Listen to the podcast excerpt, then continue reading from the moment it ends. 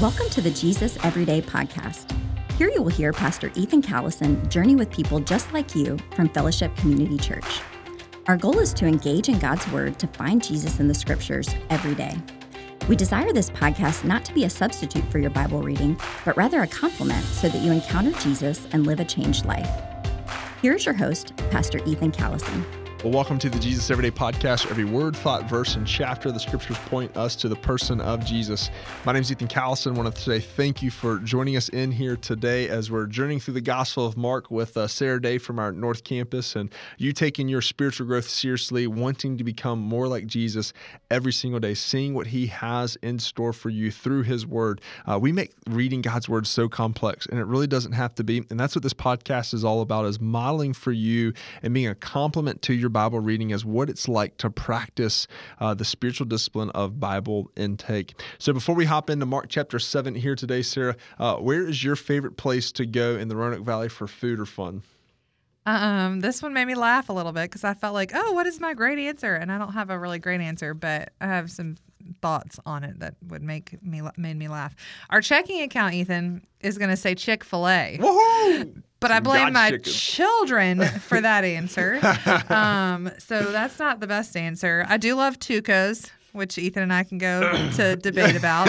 Um, Taco Bell. and recently, I've become a fan of Tuesday night bingo night at the Tap House in Daleville, there you go. mainly because the kids eat free Hey. and it and it entertains them. Hey. Um, for fun, I guess I would say pretty much anywhere outside. We spend a lot of time on the greenways.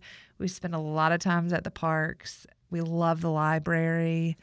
Um, anything that's free in Roanoke, you're probably gonna find us at. Hey, did you see where the North County Roanoke's about to get a renovation or like a whole new building? Oh no! Yeah, it's the next one to be done, 2024. Oh, how about that? Yeah, buddy. well, we might be there even more. There you go. Yeah. There you. It's like the most highly trafficked library in all the Roanoke County libraries. No way. Is the North. County Roanoke. one. Well, it's Yeah. not because it's easy to get into. I mean, you got to go down and do a Oh, big yeah. old U-turn. do. I thought people wouldn't go to Hollins Yeah, because you of do. that. Now, when I told Katie that when I read it on their thing the other day, she's like, "I think it's because the days go there." Oh, probably.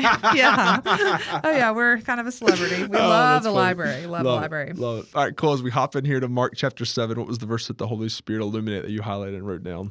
Um, I highlighted Mark seven fifteen.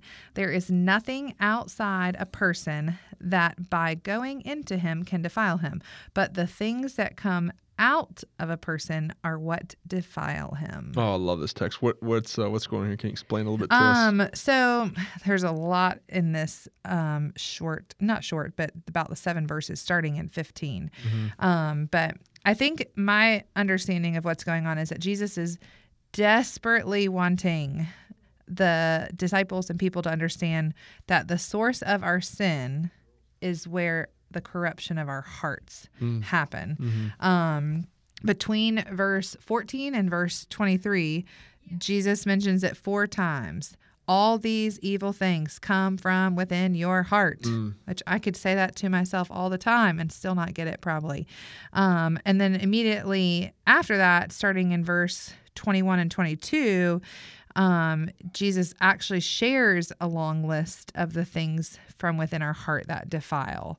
Um, but bottom line is, what you do on the outside does not make you a sinner. You're already a sinner. You don't become a sinner when you sin. You sin because you're already a sinner. Mm. Um, and Jesus ultimately was teaching that this is an issue of our heart. You're saying that it's not what I put in me that makes me a sinner. It's already there. It's already there. Hmm. It's already there. Even as you were, were reading verses or looking at verses 21 through 22, I was thinking of the three circles, which I mentioned that uh, a little earlier uh, in the podcast, but like in the brokenness, like really, like specifically when when you look at theft, is like the sin isn't the theft. The sin is the I'm coveting something that I want. Want. Or the murder, I'm angry at somebody because of whatever reason, or adult, you know, all these different things is like, Re- yeah. man, there's a core reason that all Mm-hmm. of us relate to in this world and how we're trying to fix our issues. But so I won't, won't jump too, too much into that.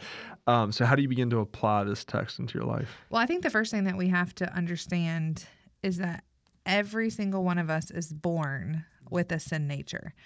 Um, something that I'm working, we're working really hard for our children to understand um, is that Jesus, and, and that Jesus is the only one that can clean our hearts from the inside out. Um, I love the reminder in Jeremiah, Jeremiah 24 7. Then God says, I will give them hearts that recognize me as the Lord. They will be my people, and I will be their God, for they will return to me wholeheartedly.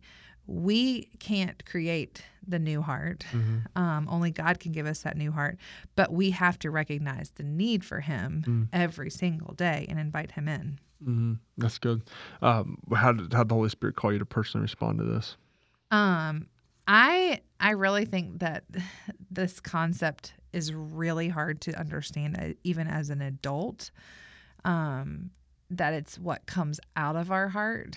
Um, I think we can be quick to point blame on, well, that caused me to sin and that caused me. And it's like, Mm. well, what happened before that, or what was the thought that led to that point? Um, and I think it's something that I need to do more of myself is checking. Well, why did I allow that sin to happen because of the what happened before, basically? But I feel like it's something we've been really trying to help our children understand that part of the gospel that they, I think, probably take after me and that they want to be perfectionists, and they have a really hard time when they don't do things the right way the first time. And so it's like we keep saying over and over again, but you're gonna sin. It's gonna happen. Um, and I feel like it's just been something that we're trying to have more conversations about. Of even when I am struggling, like probably my number one frustration or number one sin that I struggle with is is frustration of following through on things of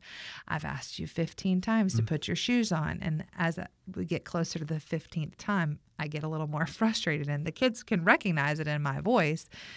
And it's like okay that is a sin on my part that I'm getting frustrated with you and talking about it in the moment with ch- our children mm-hmm. of okay this is it. How do what do I do with it now mm-hmm. basically? Mm-hmm. Um, and it's like I think we also I recognize that we're very quick to point fingers at our culture for causing our children to sin or causing us to to um to, even as adults to sin that oh the culture that this culture that we live in Yeah. um it's influencing the way that we act in a certain way and we believe in a certain way and we wear certain things. However i firmly believe as hard as it is that as a christian parent we have to train our children how to handle sin mm-hmm. at a young age so that yes the culture's around us. Like if you're mm-hmm. going to leave your house it's going to affect you.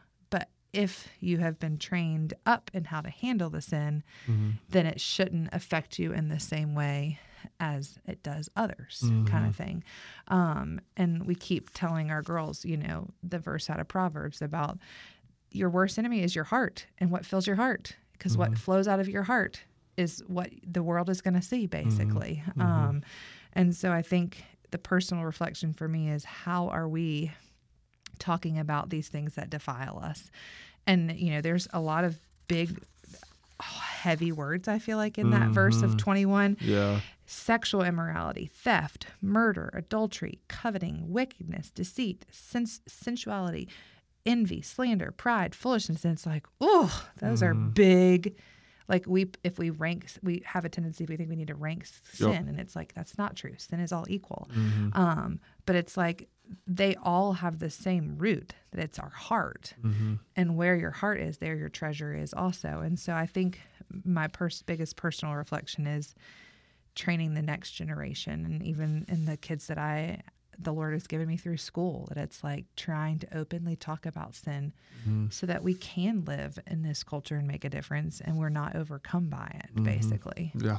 Yeah. I think even w- when I was hearing from you, and there's like, oftentimes in America, we can have like the victim mentality where like, True. Yeah. you know, you made me sin. It's like, no, no, I'm a sinner. Right, Like, right. You didn't make me do anything. You, Right. I sinned because Right. of this. Yeah. Loved it.